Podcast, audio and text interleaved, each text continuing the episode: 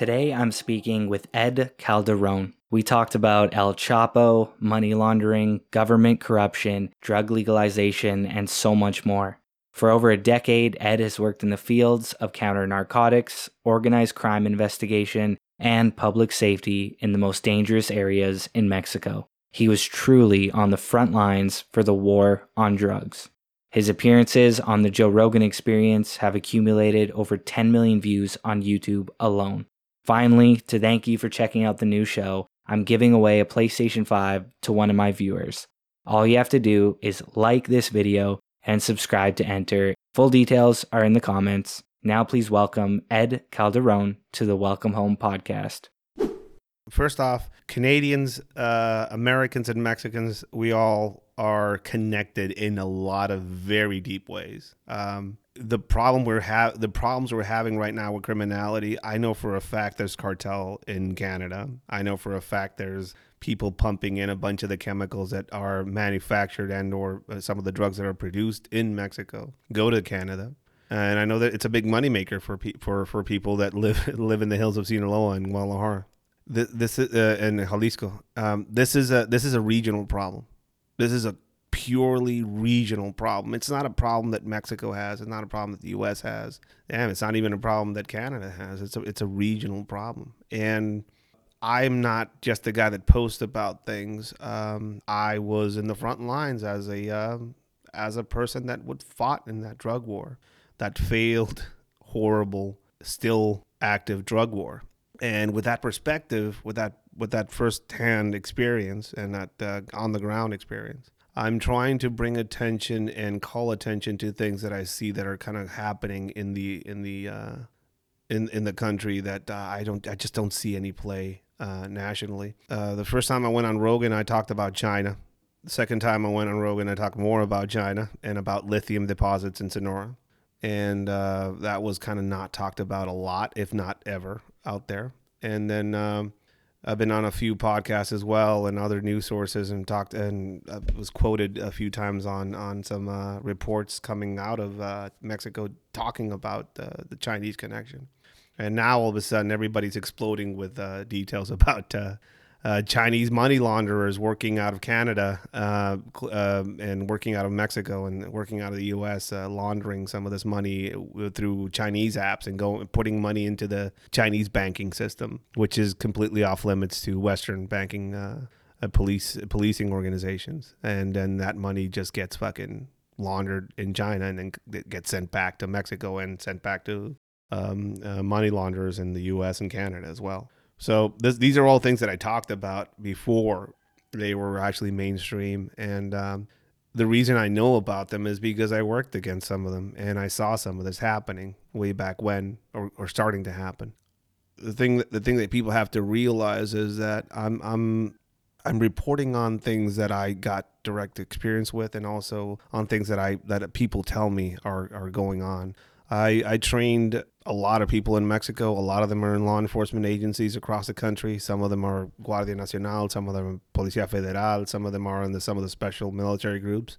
And uh, they all feed me information. They send me uh, videos, uh, you know, updates on war fighting going on in certain parts parts of Mexico, who's winning, all this type of stuff. And uh, this information I try and share with groups like Demo There. Um, I try and share with uh, people from the media that approach me as a subject matter guy. And uh, my main wish with all of this, uh, all, all of this uh, information that I put out there is for people just to be conscientious about the fact that this stuff isn't going on across the world globe, overseas, this isn't going on in Afghanistan. This is this is something that's going on in your backyard. It's going on in my backyard. It's going on in all of our backyards, and it's a it's a it's a problem that will consume us if we don't give it the attention it deserves. Now, what's the answer? Full full legalization? I don't know. Um, the answer is uh, going after the cartels militarily, declaring them terrorist organizations. I don't know. Maybe that's going to be a thing uh, whatever that solution may be, it's not a solution that has been. It, it's not. It's not going to be the solution that has been tried over and over again for the past 20, 30, 40 years. It isn't working. We are in the deadly. We we just passed the deadliest year in Mexico's history as far as people being killed and and and, and cartel related violence in Mexico. 2020 was the most violent year by far in our history. Now, this with COVID going on and the shutdown, you know? So, whatever is being done and has been done for the past 20, 30, 40 years isn't working, clearly. And uh, I know there's a lot of things on an, on an international stage that are kind of distracting us from this whole situation, but this is a cancer. This is a giant tumorous growth. Uh, and, uh, you know, just as it was unheard of for, you know, a group of cartel guys to go into a town and take it over back in the 80s in Mexico, that was unheard of. Back in the 80s, it wasn't it wasn't really that open. Uh, now you have whole states controlled by cartel forces with no fly zones over them. You know that was unheard of. I think you're going to start seeing things like that in the U.S. and even Canada eventually, if because it, these these these problems grow. You know, hey Ed, but but the but we'll never let that happen in the U.S. Well, I mean, look at your Capitol building. Um, look at the riots um, last year. Um, there's uh, cartels growing weed in public lands on the U in the U.S. Uh, right under the noses of the government. Um, there's uh, there's operations going on all over the all over the country where they ca- catch 80 cartel operatives from the new generation cartel and not even do a dent in their operations and their money making uh, uh, operations in the U.S. So I mean the problem is there. It's just you know for some reason the populace just likes to think of it as a Mexico problem and not a regional one. Yeah, I always found it incredibly bizarre when Canadians or Americans think this is a Mexico problem. It seems like Canada and the US have a demand problem.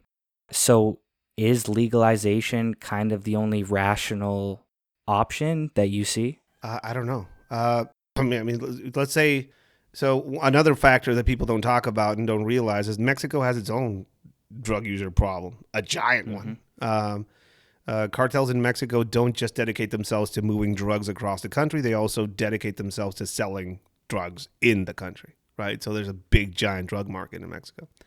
Let's say you legalize all drugs, including heroin, fentanyl, and whatever. You know, we go the. Uh, I think there was there's a state in in the U.S. that just did that. Right. Um, Mexico doesn't have the infrastructure to deal the, the medical infrastructure to deal with regular medical emergencies. I mean, if you get into some an accident in Mexico, you don't have any insurance. It's it's gonna be a it's gonna be a it's gonna be an interesting ride. That's all I'm gonna say. And uh, I've been through it.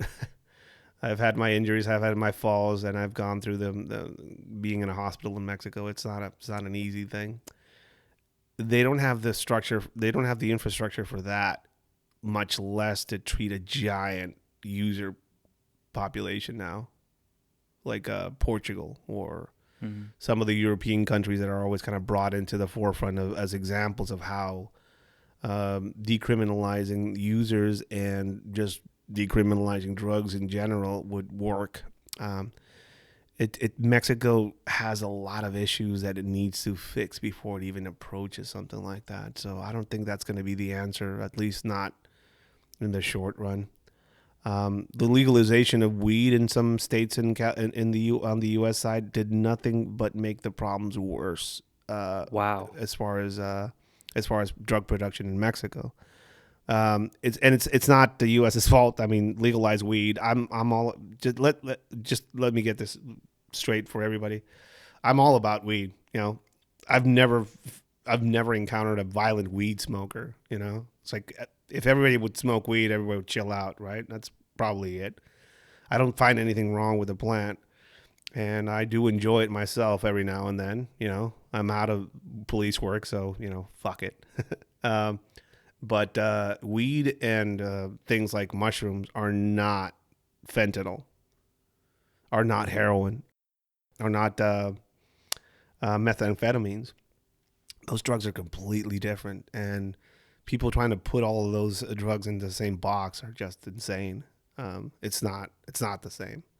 So I think I think there there need there needs to be some clear work as a society to catalog uh, and classify some of these things in a more intelligent manner.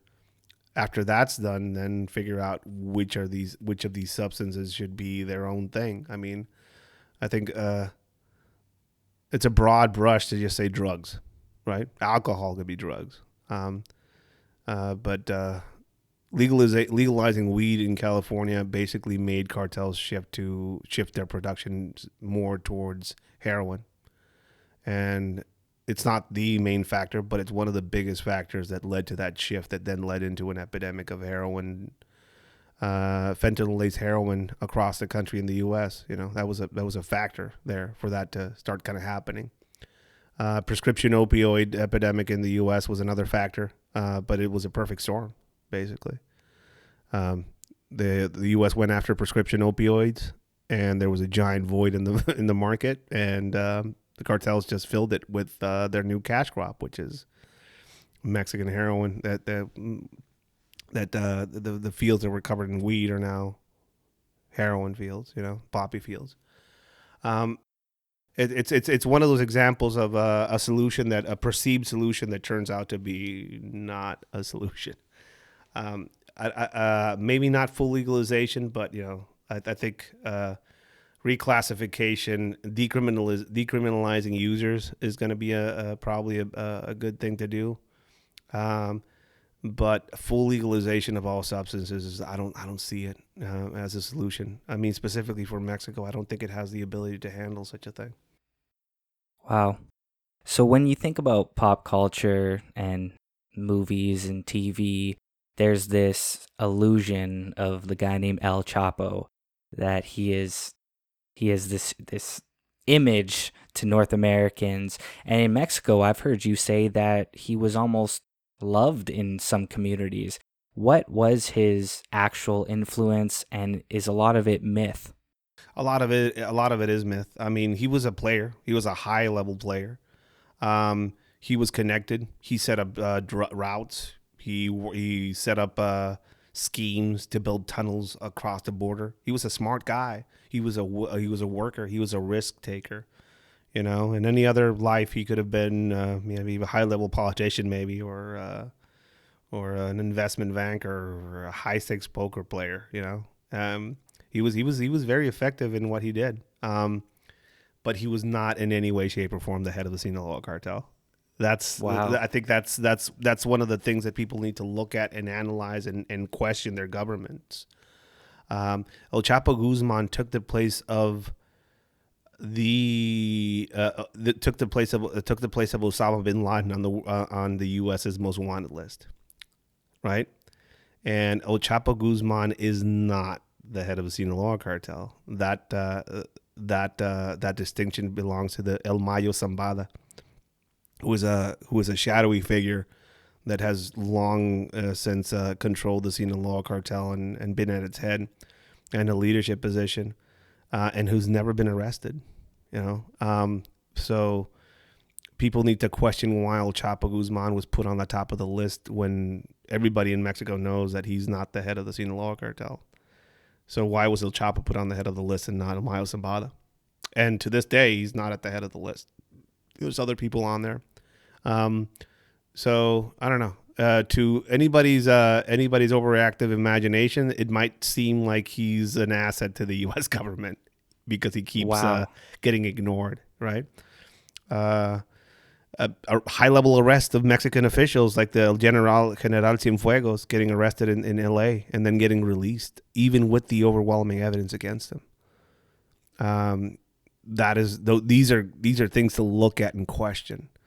Now, was uh, the El General Cienfuegos was the head of the counter narcotics operations in Mexico. He was our secretary of um, is the secretary of defense basically uh, in Mexico during last uh, the last president's uh, reign. There's a bunch of uh, recorded phone calls between him and members of uh, Abel Beltran Leyva cartel, rivals of the Sinaloa cartel, and apparently he was working with them to try and gain, uh, try and make them uh, better position in the drug trade in Mexico. Uh, now, all that evidence evidence was tossed out by the federal prosecutors in the U.S. and he was let go and flown on a on a government plane to Mexico and let go. He's not under investigation in Mexico. He's living comfortably at home. Uh, so what what do you make of that? You know, Was El Chapo he just didn't play ball with the US government or was he an easy easy newspaper article because when I think of his name, I think of someone that has escaped from prison. I don't even know how many times was the hype around his escapes why the US government took advantage of that really shiny he's headline. A, he's, a, he's a he's a he's a pretty good you know he's a pretty good scapegoat. I think. Um, he's a he's a pretty good individual to kind of go after. He's a he's an individual that embarrassed the, the authority figures in Mexico as far as his his multiple escapes. You know, he's a he's a he's a guy that was glorified and basically turned into a Mexican version of uh, of um, Robin Hood, and um, and he was an embarrassment for for the government on both sides of the border. Um, you know, there's there's rumors of a picture of El Chapo Guzman at Disneyland. So I don't know. I, have never seen the picture myself, but there's rumors of it existing somewhere. Uh, so that's a pretty big embarrassment for the government, right? Um, I don't know. Uh, I think they used him as a scapegoat, and and and then it captured the media's imagination of this this cartel guy and Sean Penn going down there and fucking doing this Rolling Stone nonsense. And um, whatever whatever that is. Uh, but we're living in a period of time where where there's there's Netflix series dedicated to him, where um, where during co- the COVID epidemic, uh, his kids are handing out um, uh, supplies to the local populace with pictures of him on it on there. And uh, you know, whole petitions across the country are made to, to to get El Chapo released and shit like that, right? And um, the president of Mexico shaking hands with El Chapo's mom and talking to its to El Chapo's lawyer uh, on camera. No, no shame. Oh, in the open. You know, this is the surrealness of of, of Mexico. Um, but I think uh, we're living in a day and age when this, this these activities are glorified. Uh, these are the, the these people are are put in an, an almost legendary pedestal. Um, imagine imagine a Netflix series of, of El Chapo, right? Which there are there is one, kind of detailing his life, kind of kind of looking at the man, the myth, the legend. It was uh, or Narcos Mexico, and seeing some of these guys are kind of sexy and you know um, how they kind of go about their lives, how they're kind of heroic in their own way, you know and then just realizing that most of these people are multi-murderers and they're horrible and they're they made people disappear. They rape women and children probably and at some point some of these people probably did. And uh, and and they're they're just monsters of people uh, at, at times. And and then and some of these people I got to I got to work against and or know about and got to meet some of their victims. And all of a sudden there's this Netflix Netflix series about them uh, glorifying them. When I know uh, when I know a mother that's still looking for two of her, two of her sons, and she, she knows and was told by some of the people uh, that knew their kids that they were made disappear by this figure that is now on a Netflix show, right? Uh, so I mean, I've read that almost their the cartels or El Chapo's brilliance was in their like public relations where they would hire artists to do folk songs or they would build soccer fields. Were these guys very aware of the public turning on them and were they almost public relations politicians in a way? I mean, a, a lot of these, a lot of these high level people, and this is something I've just, you know, just from interviews I've done, uh, some of these people have done, and people seeing them speak and seeing some of the stuff found reading material, uh, reading material found in some of the some of the safe houses that that have been found uh, over the years, and you know, El Chapo El Chapo wasn't an avid reader, but he was a lover of movies. So every time he would get caught, they they would find DVDs in the uh, environment, which is pretty interesting. Uh, and uh, you know details of that. Like I, I, I, I know a few people that uh, did some site exploitation in one of the safe houses they found for El Chapo way back when um, the one that had the bathtub, um, the bathtub escape hatch. People people can look that up. It's a pretty interesting setup. Uh, but he was watching uh, Eliot Ness uh, movies, uh, movies about mob era stuff. That was kind of like some of the stuff that was there was mob era stuff. Uh, so you can see that probably they probably have some sort of popular image or culture in, infused into their the, the way they think about the world uh, and a lot of it is inspired by mob era stuff. You know, so I I, I know they're taking a, a book out of some of their you know, hearts and minds type. Uh, uh, U.S. Military operations in Afghanistan and Iraq, where they're trying to, you know, get uh, local sentiment by being a police force for them, by solving local issues and squabbles, uh, by building uh, roads, um, by being more powerful than any government agency or official in the area. Um, this is how they shield themselves, and this is how they create human shields out of the local populace as well. Um, the reason why El Chapo's son was let go is because they they said that they uh, didn't want more people being killed in in Sinaloa uh, if they tried to rescue him, so they let him let him let they let him go. If true or not, if if that's true or not, they basically used the Sinaloa Sinaloa's populace as a human shield in a lot of ways. Um, so yeah, I mean they're very aware of it, and I, I think. Uh, they, they, they, the, a, a, few of these high level uh, people probably have taken cues or students of history. They, they probably read up on some of the mistakes that, uh, you know, the, the Cali Colombia cartel made when they were uh, coming up. Uh, they, they probably looked at mob era stuff and racketeering and how they were doing their thing. And, uh, I mean, I, I think uh, we can see that uh, the Mexican cartel is way beyond anything that the American mob was during their time as far as the sheer scope of the, their operations right now globally. I mean, there's reports of Sinaloa cartel activity all the way into India and Africa, right? So it's it's it's an insane organization as far as how it's uh how it's been able to grow and and, and, and its influence. You've mentioned uh, El Chapo's son there. For those who aren't familiar with the story, there's one of the most bizarre videos of El Chapo's son essentially getting arrested in a raid and then shortly after they give him back to his friends. Can you explain? I still don't understand how that could happen. Who would approve? You have El Chapo's son and he gave him back. You explain that and how bizarre that was for you to see? Uh, well, I mean, the, you, you, see, uh, there's a there's the video of his arrest. Um, a clear thing you can see from the video is one, the so the, the the people doing the arrest are federal police. Uh, they're part of a, a, specialized federal police unit that is mostly related to reconnaissance, right? And the reason you can tell that, and pe- if people want to look at El Chapo's son's arrest video, it's online all over the place. There's no specialty equipment on their rifles. There's no there's no suppressors. There's no um, there's no sights on the rifles that they're using. So they're these guys are they're not equipped for an operation of the level of arresting El Chapo's son. So this this was pure chance that they found El Chapo at a party that they deemed suspicious and they decided to look at closely.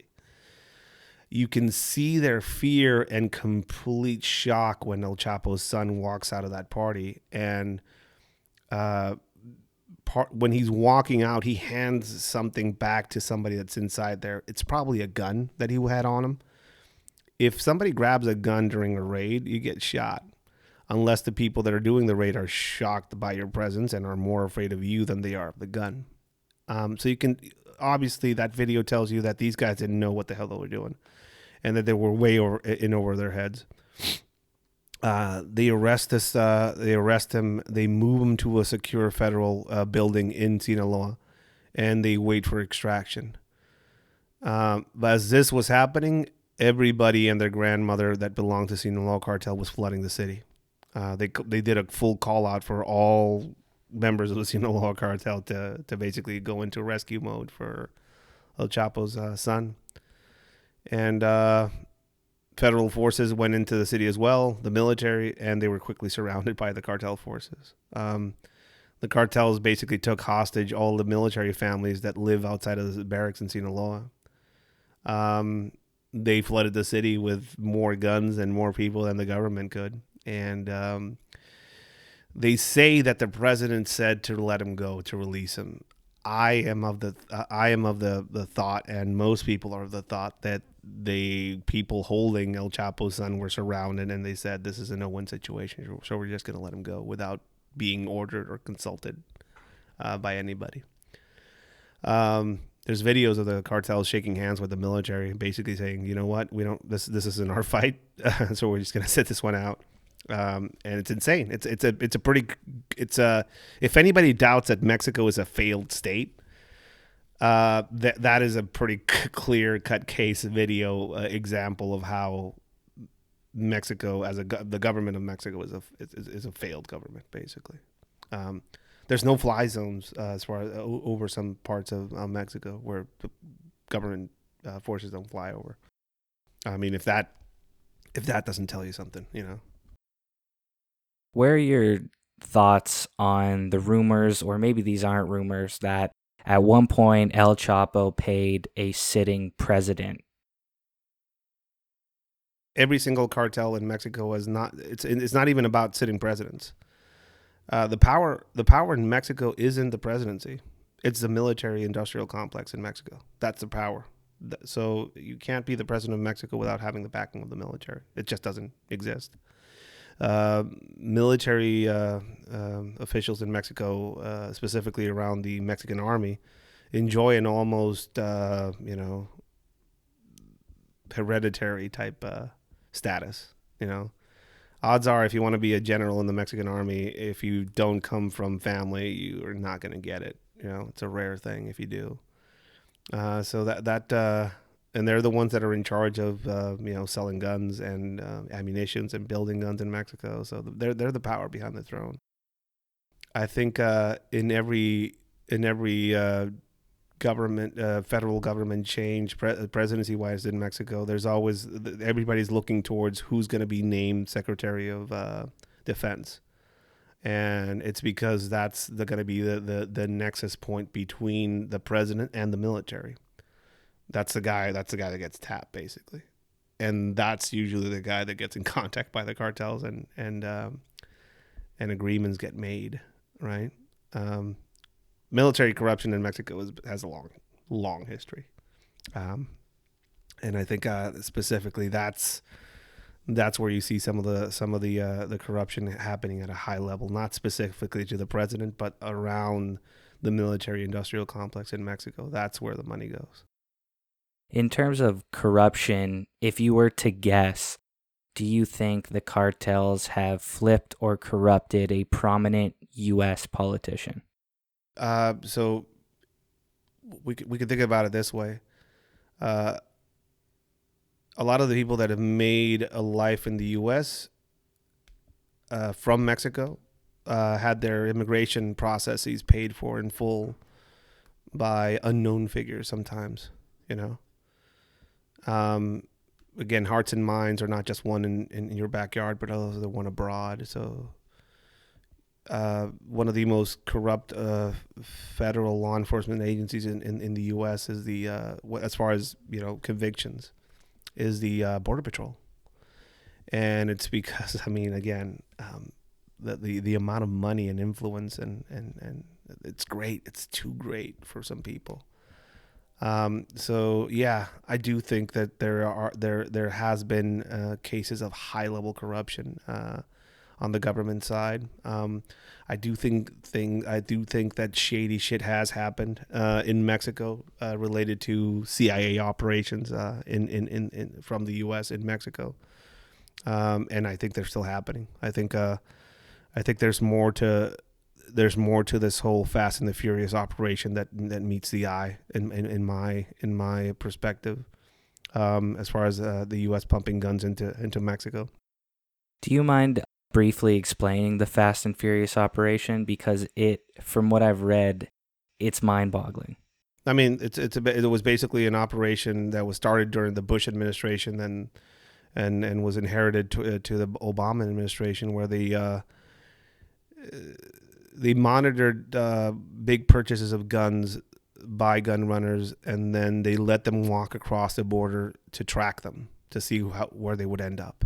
You know, and I, it does the, the operation itself doesn't make any sense to me. Um, but uh, that's apparently the justification for it and or the explanation behind it.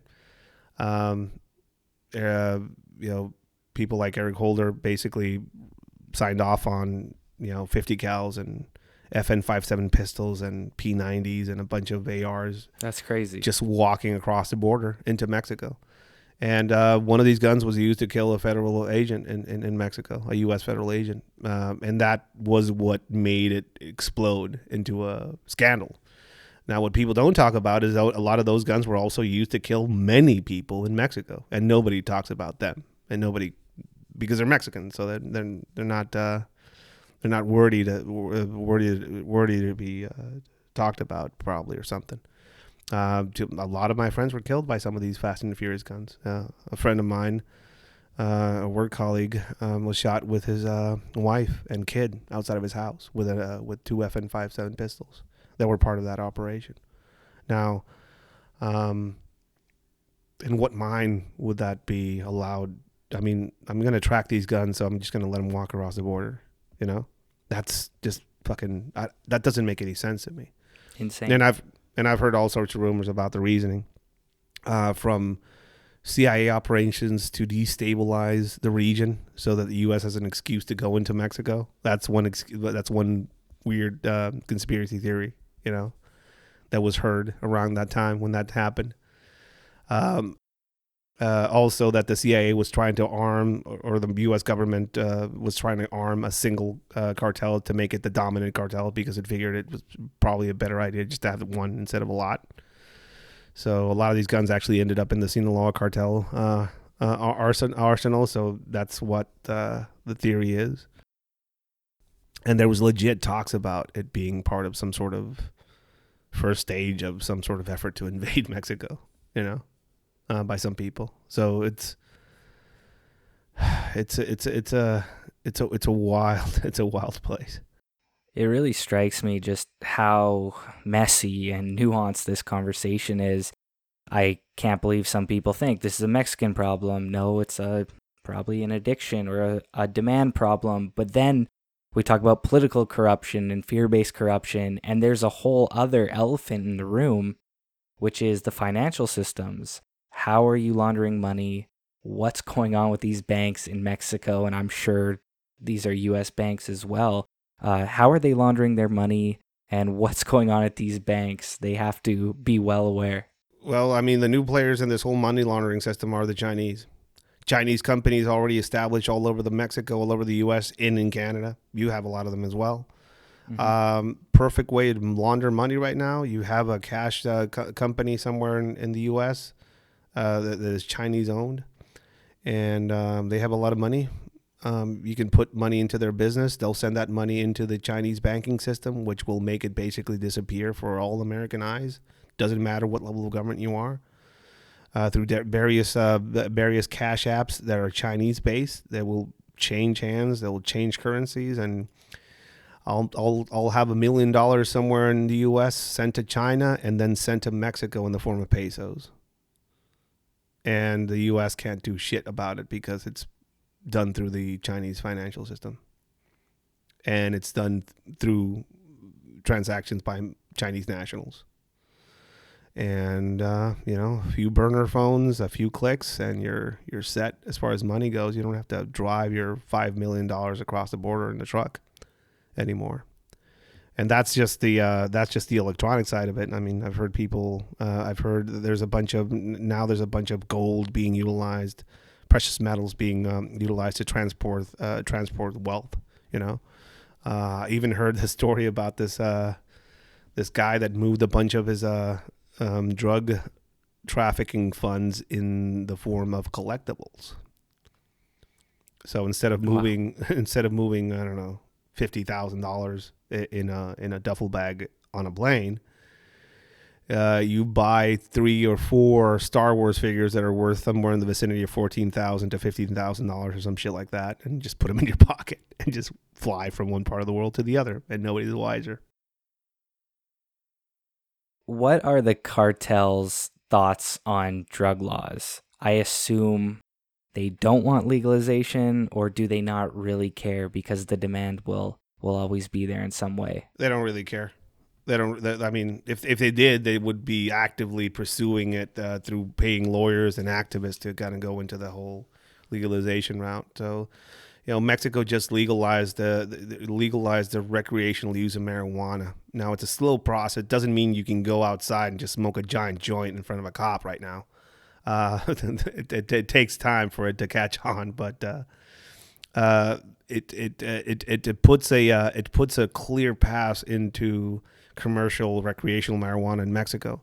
Uh, and people say, "Well, that's a good thing. It's going to eliminate. Uh, it's going to eliminate um, a, a cash maker for the cartels." Well, you have to realize that most of these cartels are already invested in commercial grows. So it's it's so it's uh, no, that's not that's not at all what's going to happen. Um, they they already they've already moved into that uh, that uh, business. So people have to realize cartels are not exclusively criminal enterprises. They're not just dedicating themselves to anything illegal or criminal. They do that on top of the legal businesses that they own or they, they have influence over or control over right? So this means nothing to them. They're, they're just they're just they'll just adapt. You know, they, they, they diversified their portfolio years ago. So this is this is one more part of it. You mentioned uh, terrorism. That seems like it would scare off the cartels if that shifted.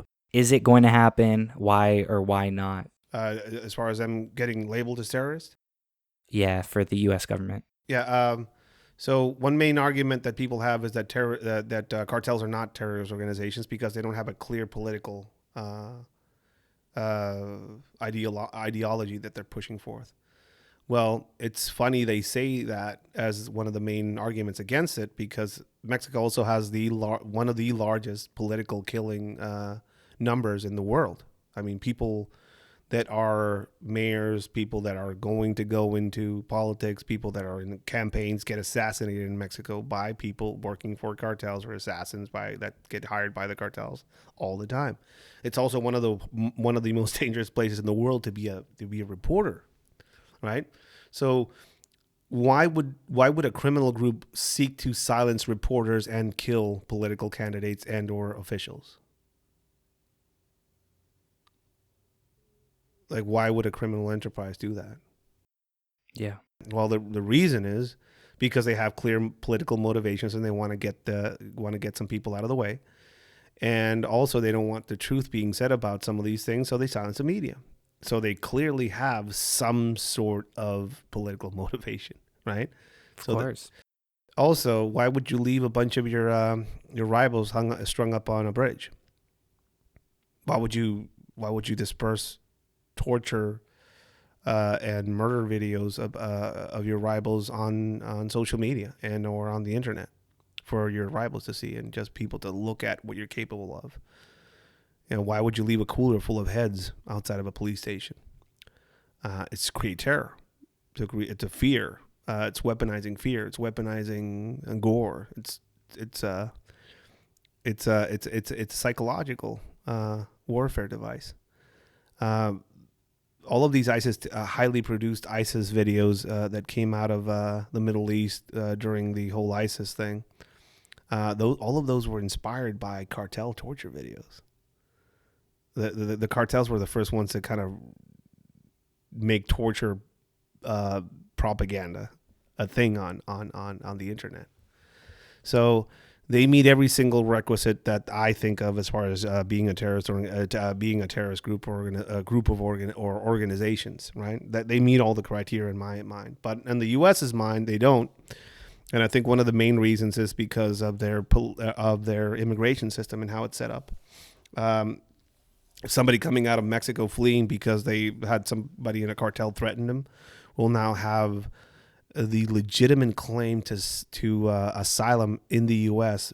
because they are fleeing from a terrorist organization. So that oh, small oh, that small bit, that small detail keeps cartels off the uh, keeps off, cartels off the off off the uh, designation of uh, being terrorists. I think that's probably one of the main ones. This is such a, a, a there's no clear solution I've gathered, and there's not a lot of optimism in your voice.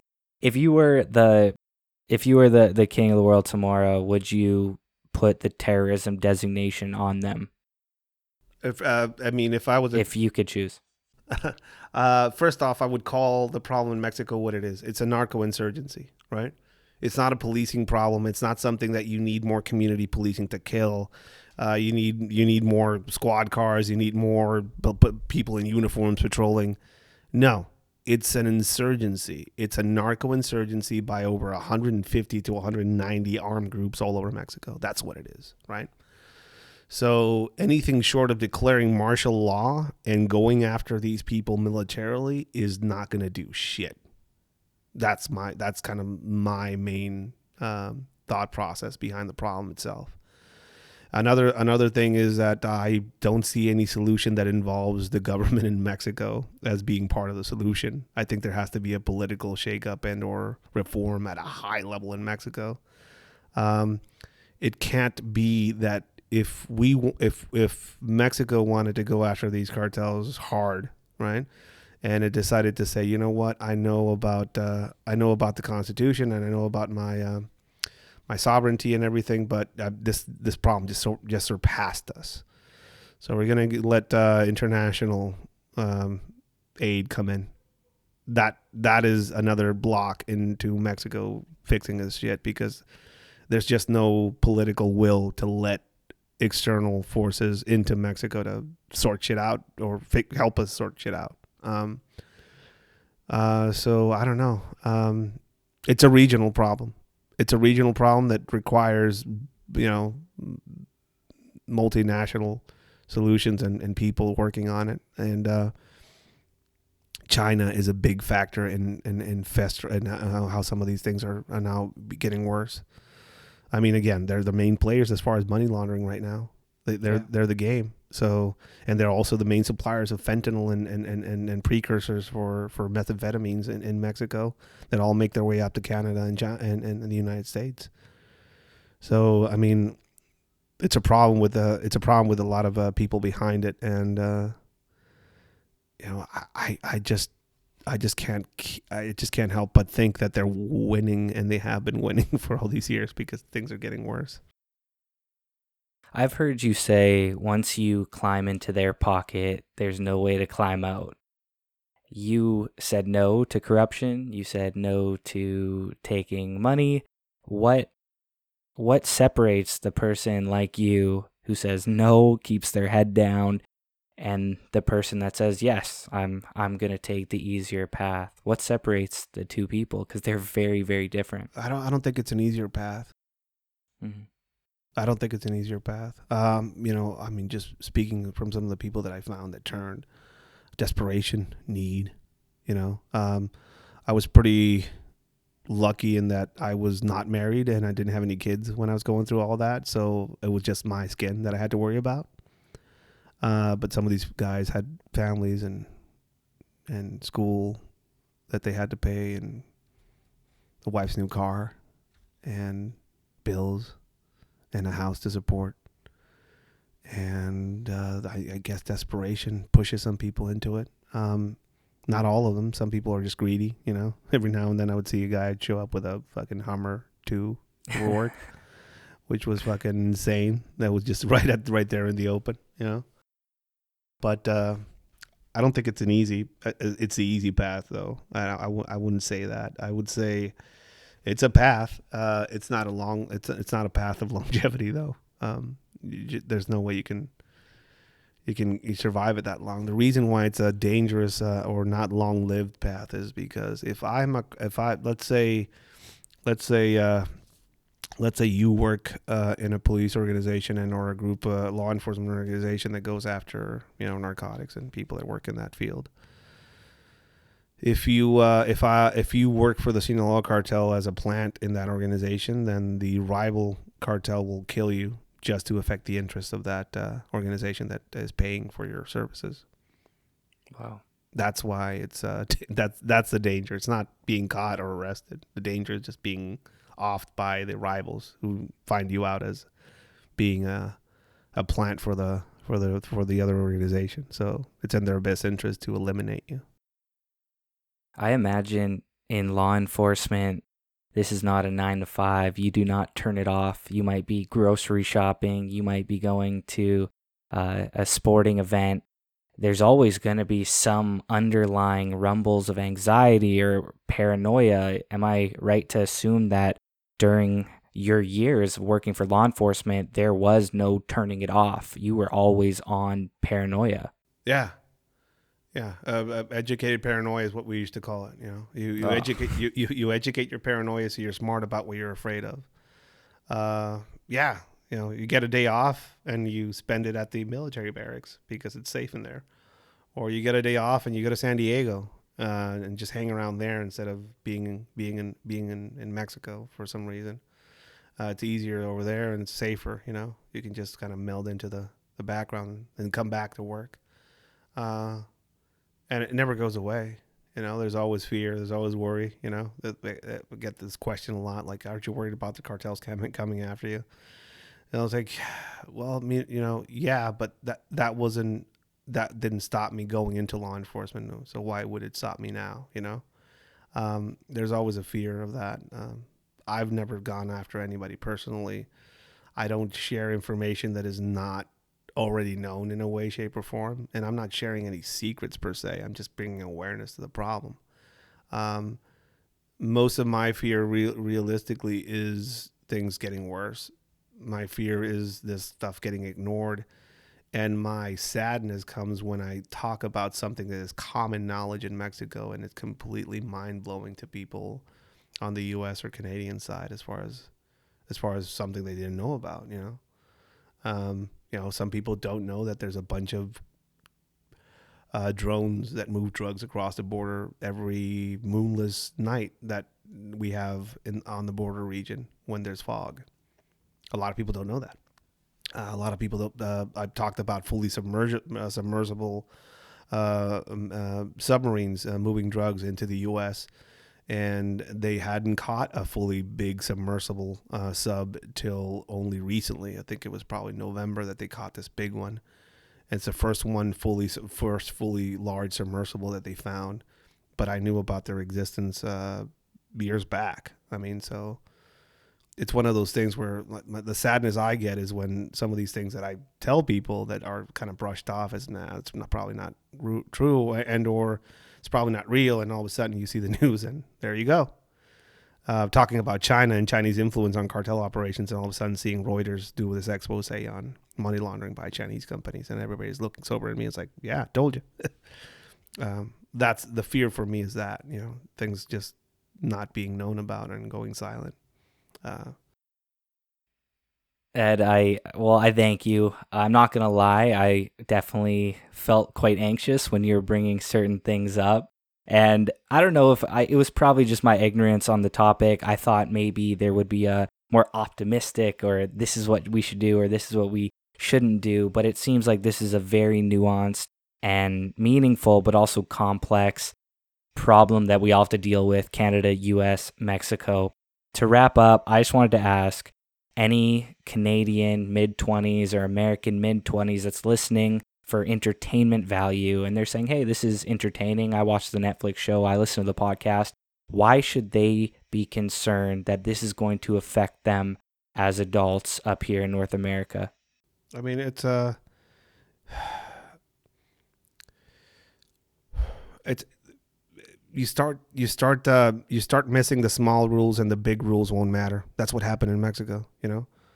Uh, and people can laugh at that, but you can be in Tijuana and then and then get into a car and go to LA and see how LA is right now.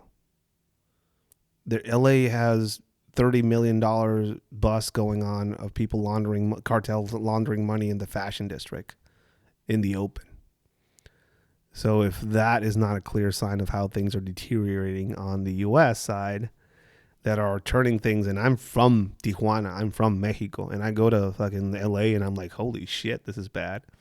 Um I think Canada will get to that point if we don't uh all of us start kind of solving shit on on, on the Mexican side and or on, in the US side and even the Canada side, just putting some more attention to it.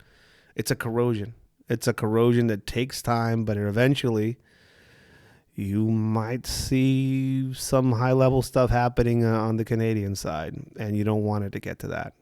Uh, It's a it's a nexus point. It's a it's a it's a moment that things shift or sh- change. You know, uh, the unheard of, the un the un. Uh, this could never happen here, and all of a sudden you you have a neighbor abducted by a criminal organization because he owns a business and they want some of it, and he doesn't report it because he's an immigrant.